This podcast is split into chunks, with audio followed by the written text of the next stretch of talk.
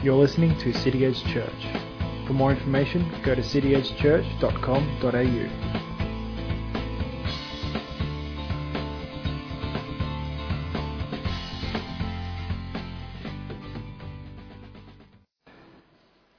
So this morning, we're getting into part two of uh, a message I preached two weeks ago before the send off.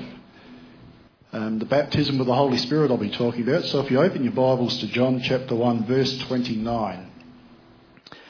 And Lord, we ask that you would open your word to us this morning to reveal to us your truth. In Jesus' name, amen. So two weeks ago, I started looking at the baptism with the Holy Spirit because that was the mentioned in the next passage that we got to in John's Gospel. So a brief refresher, beginning with that passage. The next day, verse 29, he, that is John the Baptist, saw Jesus coming toward him and said, Behold the Lamb of God, who takes away the sin of the world. This is he of whom I said, After me comes a man who ranks before me because he was before me. I myself did not know him, but for this purpose I came baptizing with water, that he might be revealed to Israel. And John bore witness. I saw the Spirit descend from heaven like a dove, and it, it remained on him. I myself did not know him, but he who sent me to baptize with water said to me, He on whom you see the Spirit descend and remain, this is he who baptizes with the Holy Spirit. And I have seen and borne witness that this is the Son of God. So our focus two weeks ago was on verse 33, the second half of verse 33, particularly the bit where John the Baptist says, He on whom you see the Spirit descend and remain, this is he who baptizes with the Holy Spirit. Now, I made some fairly big statements about this subject, some of which many people disagree with. I began by suggesting to you, I don't think this is particularly controversial, but I suggested to you that Jesus Christ, even though he is, was, and always will be fully God, laid aside his divine privileges while he walked the earth. He was fully God, but he was also fully man. He lived and ministered not out of his omnipotent power as God, but out of his weakness as a man. And he ministered as a man filled with the Holy Spirit. Certainly it begs the question, if Jesus was fully God, why would he need to be filled with the Holy Spirit? We read in Luke's Gospel that after his baptism by John, Jesus, full of the Holy Spirit, returned from the Jordan and was led by the Spirit into the wilderness for 40 days being tempted by the devil. And then when the devil had ended every temptation, he departed from him until an opportune time. And Jesus returned in the power of the Spirit to Galilee. So my contention was that Jesus Christ chose not to exercise any of his power as God, but chose instead to switch off, if you like, the power that he had, the divine uh, authority and power he had as God, and operate as a man filled and led by the Holy Spirit. Then I made the claim that this experience that Jesus had of being filled with the Holy Spirit is essentially no different to what is offered to us today in the baptism of the Holy Spirit. If that's true, it should be a great encouragement to us all. We know that God likes to work through weakness. He likes to demonstrate his power through broken vessels. It was his pattern right through the Bible. It continues to be his pattern today, for it is through our weakness that his greatness and his power is most clearly shown. In the Old Testament, the Holy Spirit came on people for specific purposes and events, but it seems that the Holy Spirit didn't remain on people permanently and also that the Holy Spirit didn't indwell anyone. But since the day of Pentecost, that situation has changed. I also made the claim that this infilling is an important part of our Christian life. While we can go through Christian life without ever experiencing this baptism with the Holy Spirit as I would understand it, it is a gift of the Father, Scripture tells us, for a purpose. The Bible seems to make a reasonably big deal about this, so I think we probably should take it fairly seriously ourselves. And I also talked about the big claim that Jesus made when he said, Truly, truly, I say to you, Whoever believes in me will also do the works that I do, and greater works than these will he do, because I am going to the Father. So, how am I to understand that given that Jesus raised people from the dead? How can I ever do greater works than Jesus? Or was Jesus just using hyperbole?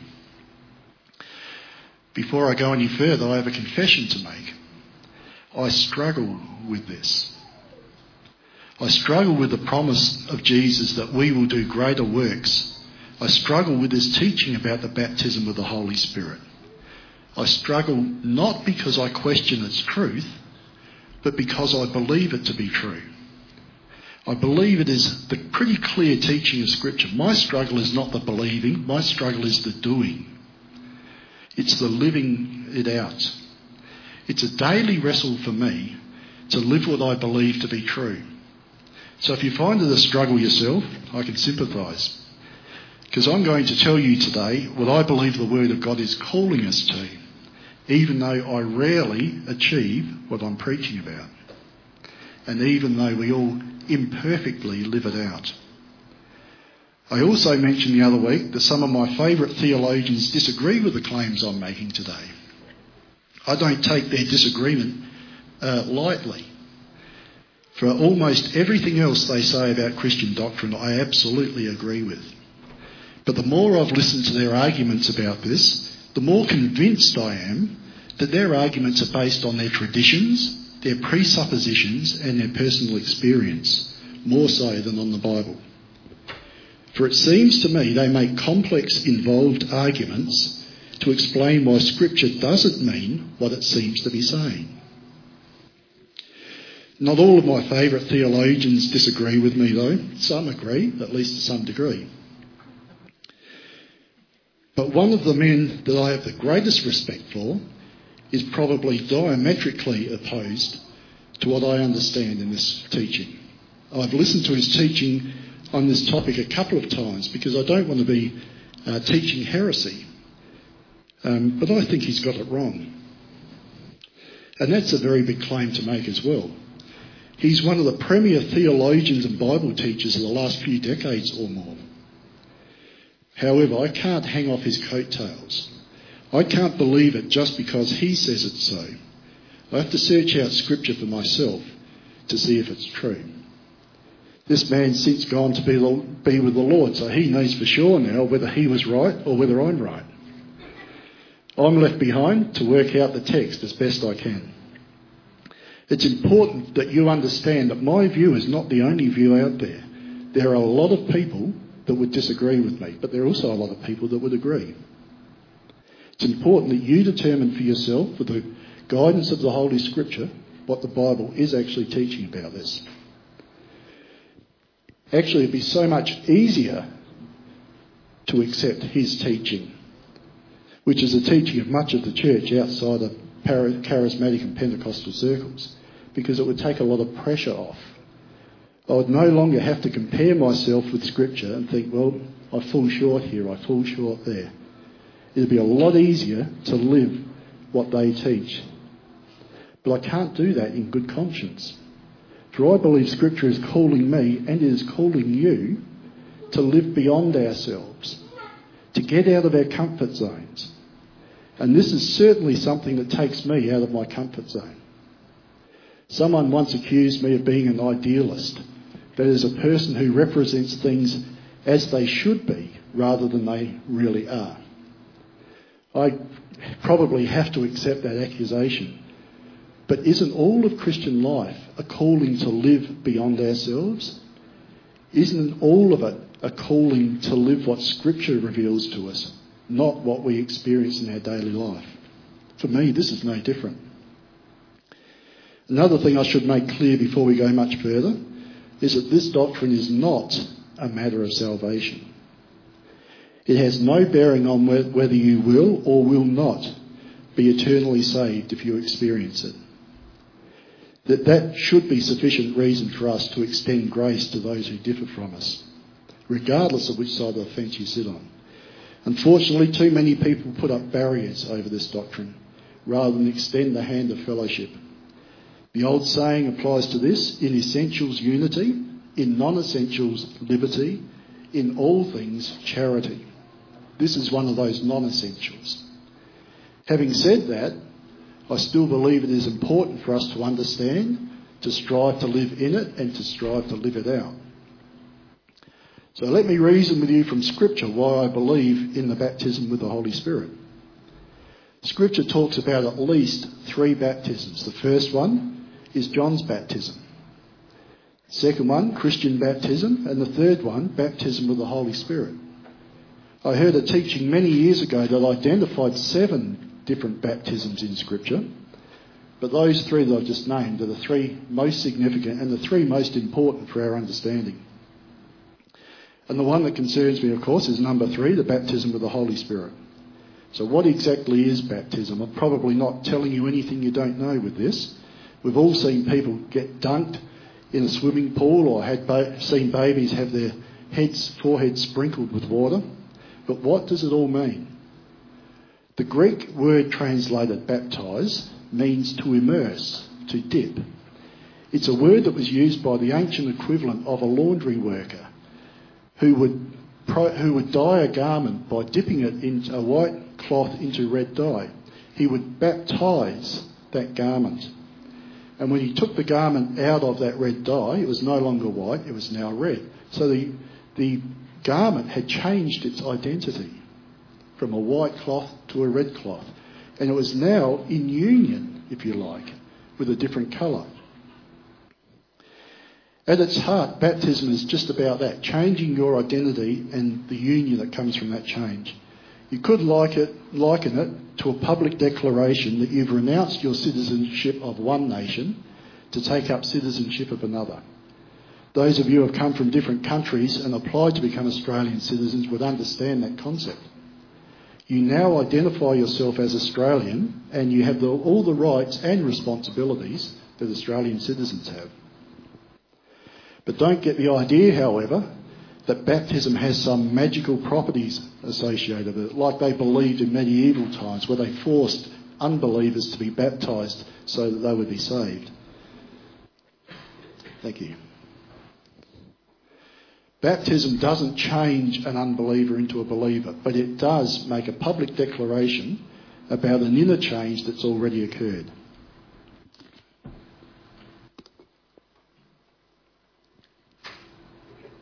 I'll very briefly go over the first two baptisms before dealing with number three in more depth. John's baptism was a baptism of repentance in preparation for the coming Messiah.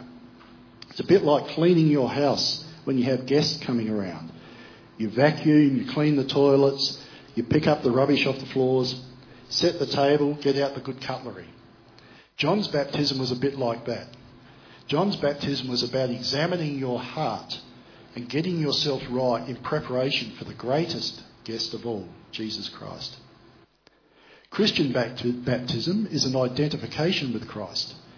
There's much symbolism in Christian baptism. It's symbolic of our death to the old life, of our burial and our resurrection from the dead into new life.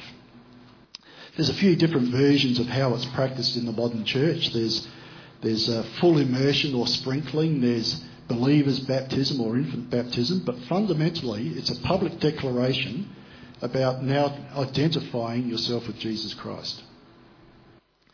The baptism with the Holy Spirit is a gift of the Father, it tells us in the Bible, whereby the Holy Spirit infills us and empowers us for service.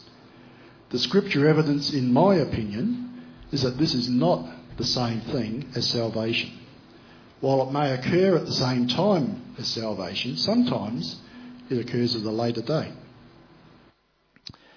But take note that baptism is always an action performed by a third party on a believer into or with some medium such as water. So John baptized Jesus with or in water. The Holy Spirit baptizes believers into Christ a Christian baptizes a fellow believer with or in water, and Jesus, uh, yes, and Jesus baptizes believers with or in the Holy Spirit. I also suggested to you the other week there should be some evidence accompanying that baptism with the Holy Spirit. You should know if you have received it, and others should be able to tell that something's happened. We'll get to that a little later on. But before we go too far, I need to clarify some of the phrases that are commonly used because I think they actually cause the confusion. The way it's put here in John 1:33 and in other verses is he will baptize you with the Holy Spirit. The initial parallel is with John's baptism of Jesus. John immersed Jesus in the water, baptizing him with or in the water. Similarly, the baptism of the Holy Spirit is an activity performed by Jesus Christ on a believer. Jesus immerses the person in the Holy Spirit. So there's five common ways of referring to this event, and two of them I think cause the confusion. The first one is baptism with the Holy Spirit, which is what John uses here. This baptism is done by Jesus on the believer. There's baptism in the Holy Spirit, which is effectively the same way of say, uh, say, describing that event, a different way of describing the same event. Third one, being filled with the Holy Spirit. From Scripture, it would appear that being filled with the Holy Spirit is a phrase that's synonymous and interchangeable with baptism with the Holy Spirit. The fourth one, baptism of the Holy Spirit. And I think this is where we start to get some confusion. This is uh, while I don't want to be too dogmatic about it, it would seem to me there is a baptism of the Holy Spirit, which is not the same as a baptism with the Holy Spirit. The baptism of the Holy Spirit appears to be part of the process of regeneration, where the Holy Spirit is the one doing the baptizing, and he baptizes a person into Christ, as Paul says in Galatians 3:27. So in the baptism with the Spirit, Jesus baptizes the person in the Holy Spirit. But in this one, the Holy Spirit baptizes a person into Christ. They're two different things as I see it in Scripture. But they're the two, I think, that get confused. And the fifth one is baptism by the Holy Spirit, which is essentially the same thing as baptism of the Holy Spirit. Paul talks in Romans 6 3 about the Holy Spirit baptizing us into Christ and into his death. So that's where I think much of the misunderstanding has come about with this teaching. People mix up the terminology and assume that two different phrases mean the same thing. The work of the Holy Spirit in regeneration is not, to my understanding, the same thing as the baptism with the Holy Spirit. Regeneration is normally a hidden work. It's something that happens inside us. And while there might be an outworking of joy or something, it's something that people can't really tell whether it's happened or not those of you who have grown up in a Christian household always believing in Christ would, would know that at some point your heart was changed to become a genuine believer, but you can't put your finger on when it was. It's just something that seems to have happened organically. Others of us have come from a background where we either didn't know anything about Christ or we were rebellious and our conversion was more dramatic and there was obvious change in our lives. But essentially, regeneration is a hidden work. It changes our standing before God and therefore changes our eternal destiny. In contrast, the baptism with the Holy Spirit is experiential. Now, experiential is a dirty word for some Christians. They don't like the idea of experiences of felt things. Everything has to be intellectual. But the baptism with the Holy Spirit is experiential and it normally has immediate and visible effects but has no impact on your eternal destiny. It's important you know that. So what's the scripture evidence? Two weeks ago we briefly considered some of the Old Testament prophecies about this baptism. We looked at Ezekiel 36:26 where the Lord said, "A new spirit I will put within you." And through Isaiah he said, I'll pour water upon thirsty ground and streams on the parched land. So will I pour my spirit upon your offspring. In Joel, he said, and this was fulfilled on the day of Pentecost according to Peter, and it shall come to pass afterward that I will pour out my spirit on all flesh. Your sons and your daughters shall prophesy. Your old men shall dream dreams, and your young men shall see visions. And that also at that time I will pour out my spirit upon men and women servants. So how are these prophecies fulfilled in the New Testament? First, we need to go to the book of Acts, in Acts chapter 2. We see there the first fulfillment of John's, John the Baptist's words that Jesus would baptize them with the Holy Spirit. To set the scene, after his resurrection and before he ascended back to heaven, Jesus told his disciples to stay in Jerusalem and wait for the promise of the Father, which would clothe them with power from on high. This power would enable them to be witnesses in Jerusalem and in all Judea and Samaria and to the end of the earth. The disciples did what they were told, waiting patiently for Jesus to pour out his Spirit as he had promised. Then on the day of Pentecost, it happened, a great feast day for the Jews. A day, excuse me, a day when there were huge crowds of faithful believers from around the known world in Jerusalem. The disciples were all gathered in one place when it happened. There came a sudden rushing wind from heaven, the sound of a mighty rushing wind, and it filled the entire house where they were sitting. And divided tongues as of fire appeared to them and rested on each one of them. And they were all filled with the Holy Spirit and began to speak in other tongues as the Spirit gave them utterance. Now there were dwelling in Jerusalem Jews, devout men from every nation under heaven. And at this sound the multitude came together and they were bewildered because each one was hearing them speak in their own language. And they were amazed and astonished saying, Are not all these who are speaking Galileans? How is it that we hear, each of us in his own native language? Parthians and Medes and Elamites and residents of Mesopotamia, Judea and Cappadocia, Pontus and Asia, Phrygia and Pamphylia, Egypt and the parts of Libya belonging to Cyrene, and visitors from Rome from right around the world. Both Jews and proselytes, Cretans and Arabians, we hear them telling in our own tongues the mighty works of God.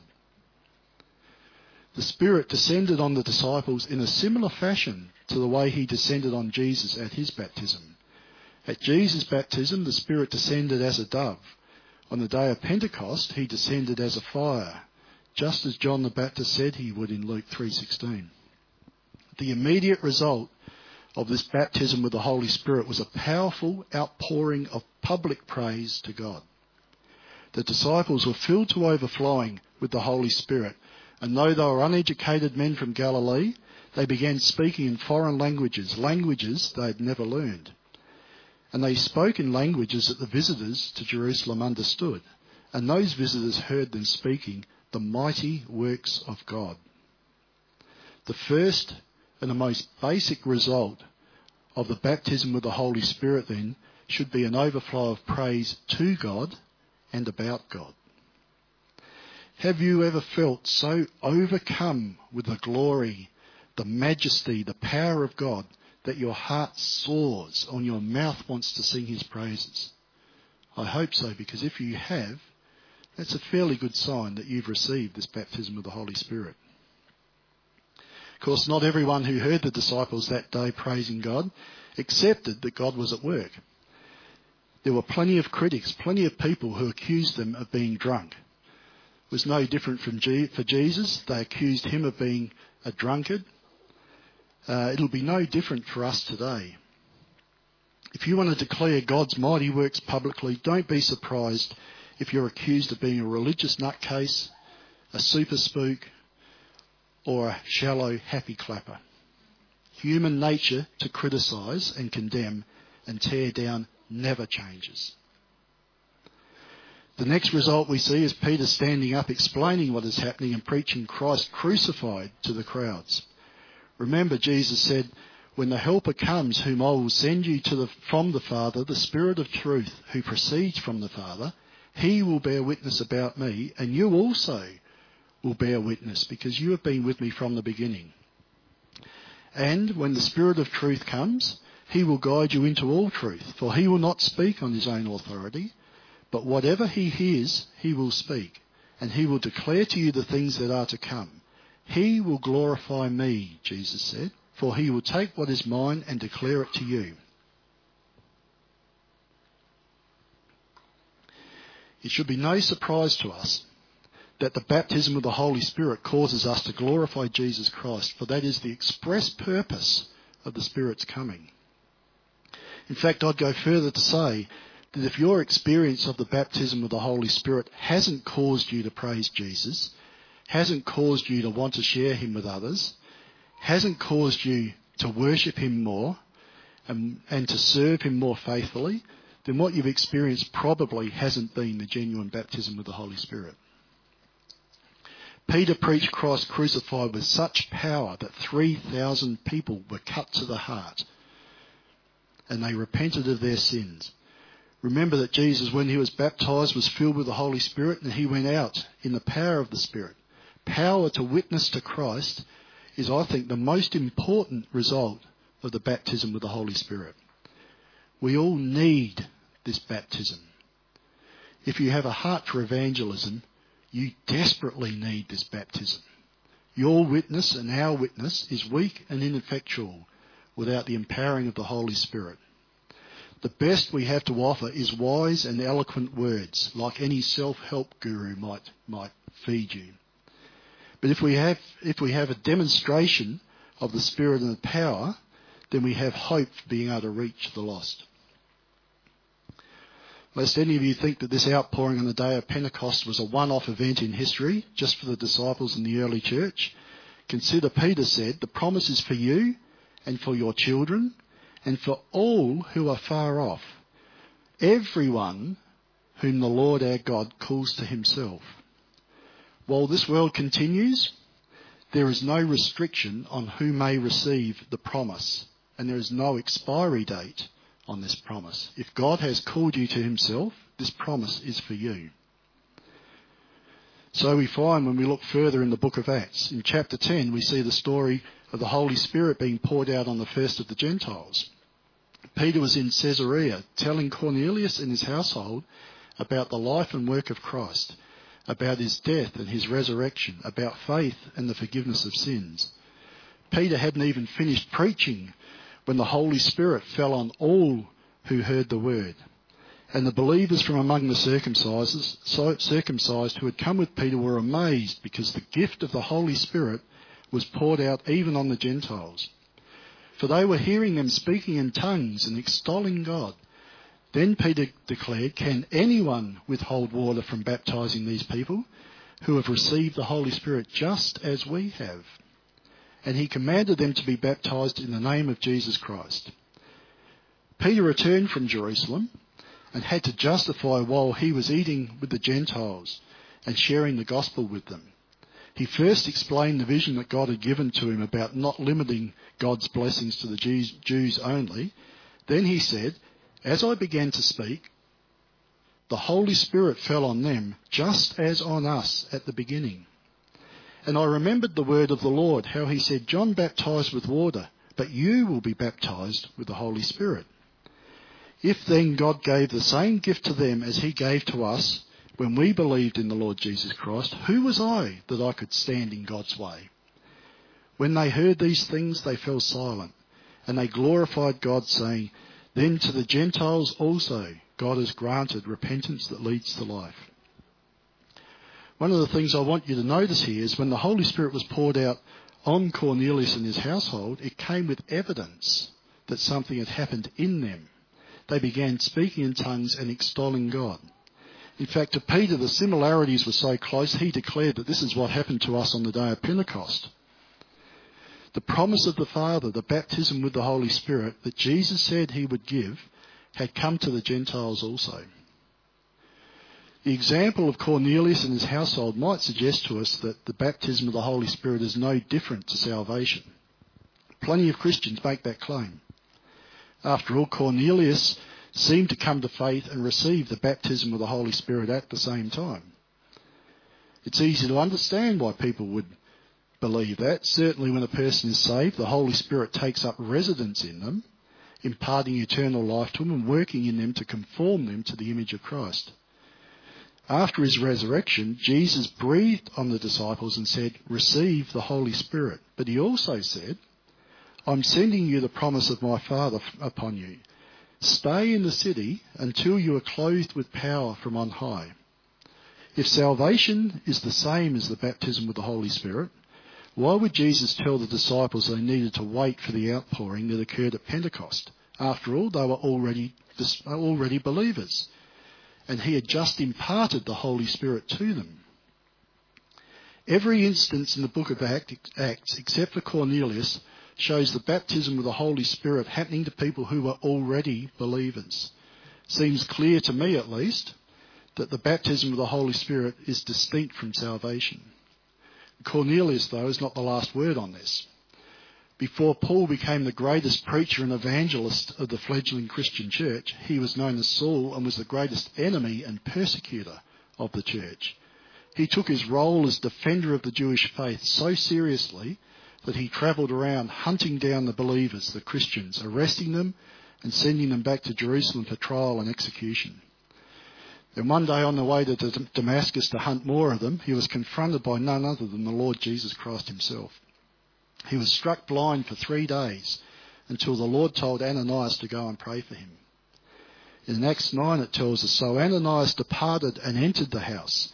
And laying his hands on him, he said, Brother Saul, the Lord Jesus, who appeared to you on the road by which you came, has sent me so that you may regain your sight and be filled with the Holy Spirit. Immediately something like scales fell from his eyes and he regained his sight. Then he rose and was baptized. And taking food, he was strengthened. For some days he was with the disciples at Damascus, and immediately he proclaimed Jesus in the synagogue, saying, He is the Son of God.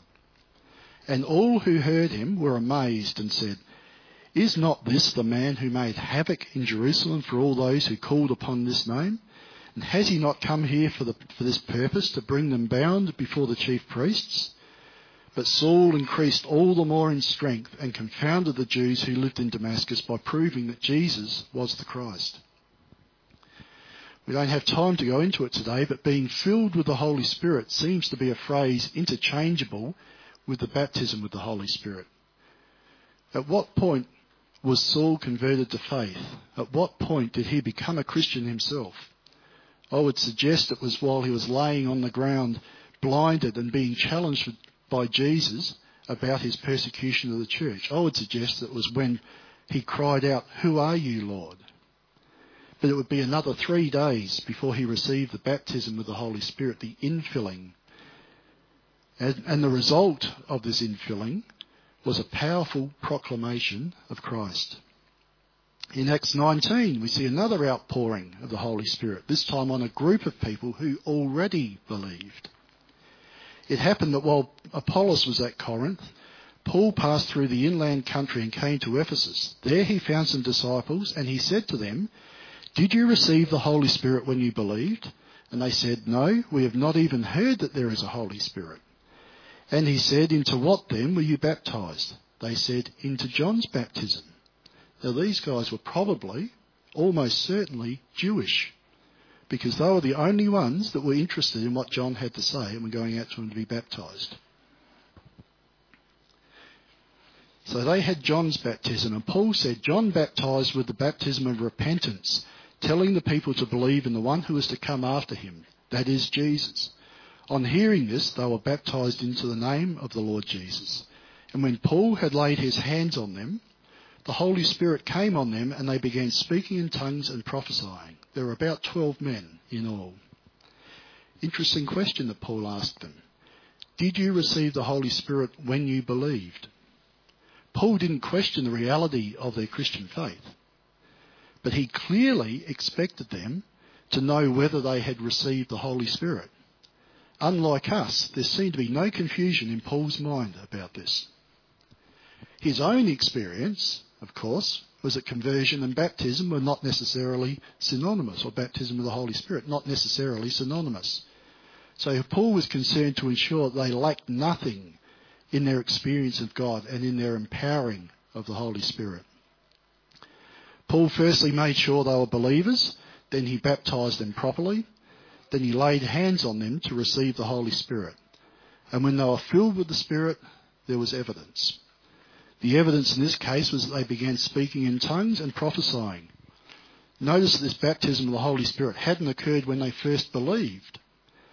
And it didn't happen when they were water baptized. It wasn't until Paul laid hands on them that they received it.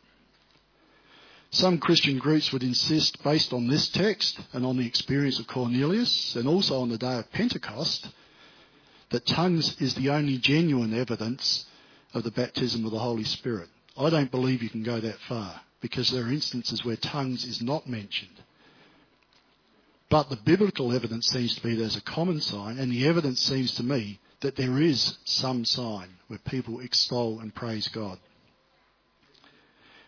From the book of Acts, we've seen a few variations on the order of events. As is typical of the ways of God, he seems to enjoy mixing things up a bit. After all, you see, Jesus never healed people the same way twice. I think God does that deliberately so we don't become too formulaic in the way we minister to people. It forces us to be dependent on God. Jesus said, I only do what I hear the Father saying. We should be doing the same. What are you saying, Lord? How do you want to minister in this situation? Rather than applying formulas every time we're praying for someone or every time we're asking God for something. But there is one non negotiable, one thing that doesn't change regardless of the circumstances. In every case, the person must be or must become a Christian for the outpouring of the Holy Spirit to be available. The Holy Spirit is not available to those who are not Christians, to those who don't put their faith in Christ. So you either have to be already or you must become a Christian to receive this gift of the Father. So what we've seen so far is that unbelievers becoming believers simultaneously are being filled with the Holy Spirit, then at a later time getting water baptized. That's in Acts chapter 10. Believers getting water baptized, simultaneously being filled with the Holy Spirit in Acts chapter 9. And believers getting water baptized, then later being filled with the Holy Spirit in Acts 8 and Acts 19.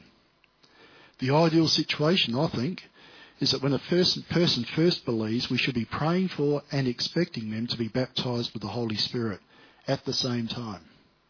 Unfortunately, the ideal situation doesn't happen very much in the modern church. For too many have either confused the baptism of the Holy Spirit with regeneration or they've rejected it entirely. There's also a couple of variations on the means by which people receive the gift. Sometimes they're filled spontaneously as they hear Jesus Christ proclaimed the day of Pentecost and Cornelius and his family. Sometimes they're filled when another believer lays hands on them, such as Paul did. The important thing for us to see is that the baptism of the Holy Spirit is not the same thing as becoming a Christian and is not the same thing as water baptism. But it is the birthright of every believer, for it is the gift of the Father. Getting back to some of my opening statements, the baptism of the Holy Spirit, I believe, is a vital part of our Christian life, as much as I struggle to live in that. For it's the means by which Jesus Christ empowers us for more effective Christian service. While there's many personal benefits to the baptism of the Holy Spirit, it's not primarily meant to make you feel good. Rather, it is to empower you for service to others.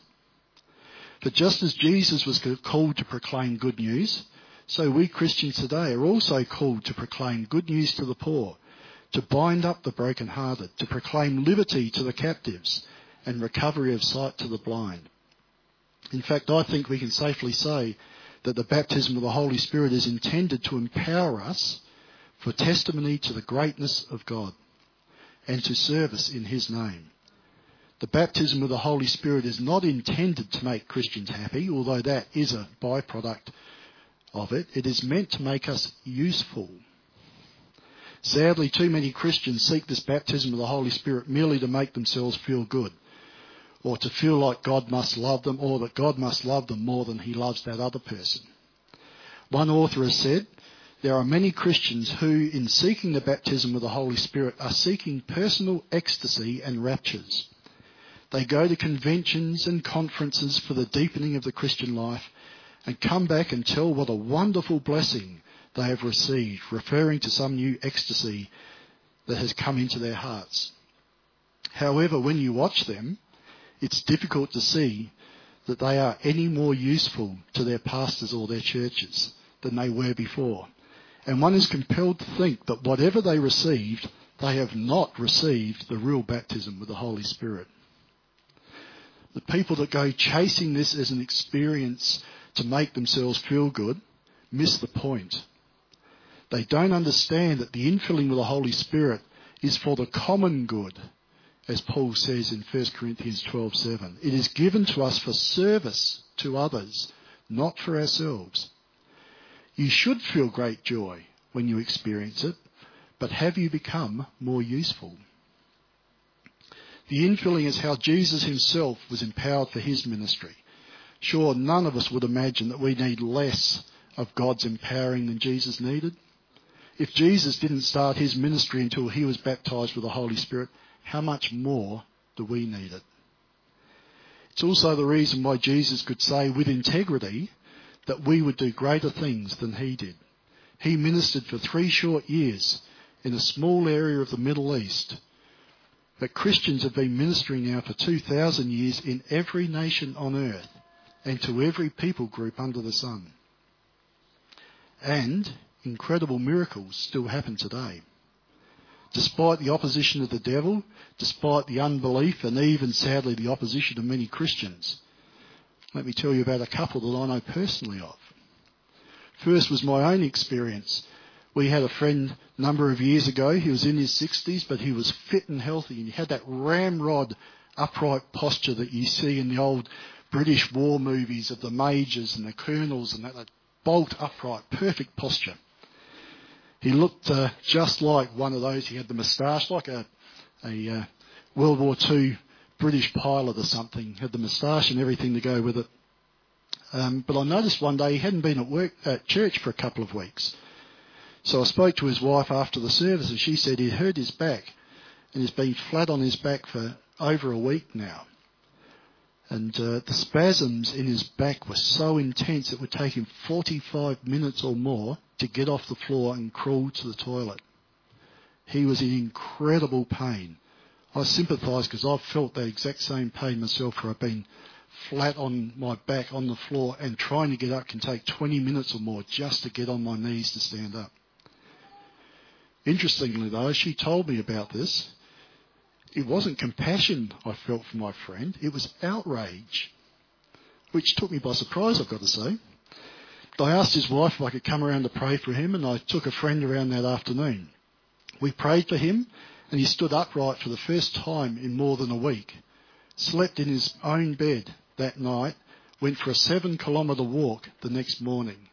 And to my knowledge, he never had a recurrence of that back problem. We also had a man start coming to our church back in South Australia. He was a plasterer by trade who'd also had a crippling back injury and hadn't been able to work for a number of years. One day, while he was still an unbeliever, in desperation, he sought prayer for his injury. Not only was he completely healed, but he got born again in the process.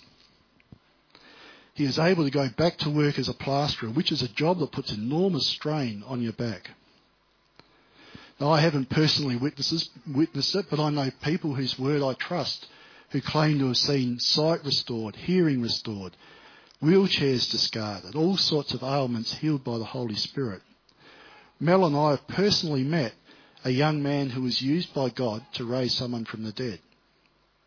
He was a shy young man. He was a New Guinea native. And uh, we had to coax the story out of him because he was concerned that if he told the story, people would think he was boasting. But one day he was on a ferry to one of the islands in New Guinea and on that ferry, there was also the body of a man, a criminal, who had been killed by the police when they arrested him. This criminal had, been, dead for a number of days and was being transported back to his family for burial. Our friend felt God tell him to go and wash the body. While he was doing it, God told him to cast out the spirit of death. When he did that, the body came back to life and jumped up off the slab it was laying on. 70 or 80 people on that ferry got saved as a result of that man's actions, empowered and led by the Holy Spirit. Truly, truly, I say to you, whoever believes in me will do greater works than I do, and greater works than these will he do, because I am going to the Father, Jesus said. I fear we've become so complacent that I have become so numbed and immune to the word and the power of God that we no longer have any expectation to see God moving with power today. Worse, I fear we would respond to an outpouring of the Holy Spirit with cynicism and criticism, looking for flaws and faults rather than rejoicing that God still moves and still works today. What a tragedy that would be. Jesus went into the wilderness full of the Holy Spirit and resisted the devil with the word of God, and he returned, Luke tells us, in the power of the Spirit. We need this baptism. We need this infilling with the Holy Spirit. We need this promise of the Father. The Father doesn't give us toys and trinkets to mess with. When He promises something, you better believe it's something of value, something of importance. This promise is so valuable that Jesus thought it was necessary to give it to the church. Would we be so ungrateful that we would reject the gift today, the promise?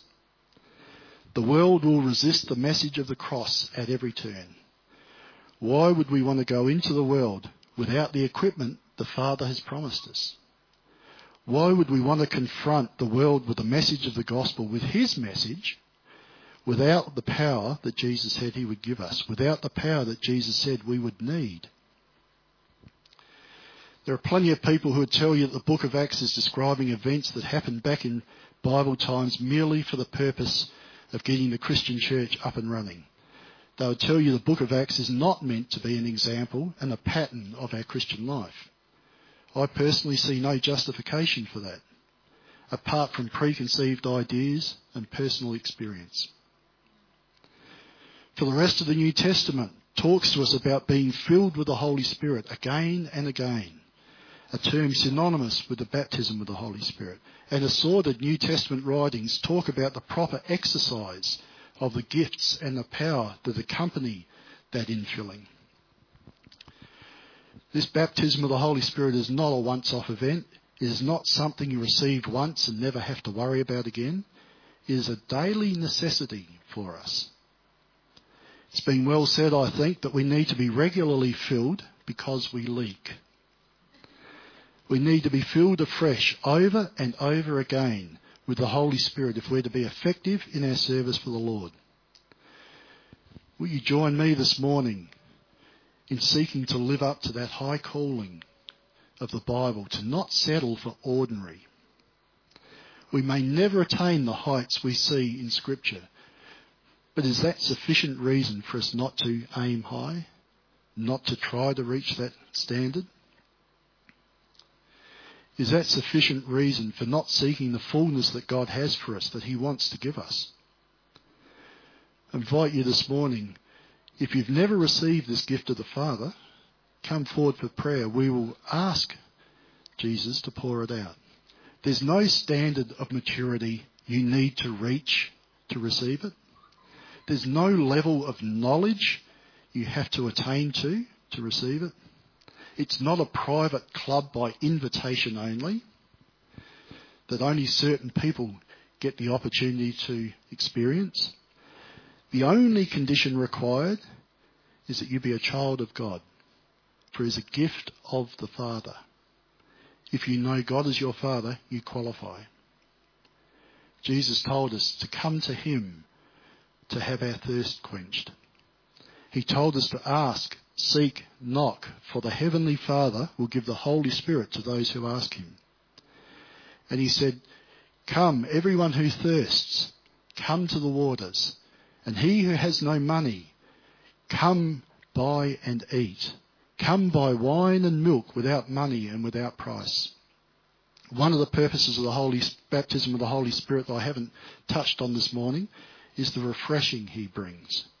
We all get a bit stale sometimes. We all need a fresh infilling with the Holy Spirit. If you're not sure, or if the fire you once had in your belly seems to have died down, we can ask Jesus to fill you afresh. If you've never met Jesus Christ, there'll never be a better time than right now. He is faithful and just to forgive your sins. Don't put it off another day. Thank you, Lord, that even though you call us to things that seem to be beyond us, we can have confidence that you only call us to good things. Thank you for the gift of the Father you have promised to us. Lord, would you refresh us and empower us now to your glory, Jesus, and in your precious name. Amen. Thanks for listening to City Edge Church. For more information, go to cityedgechurch.com.au.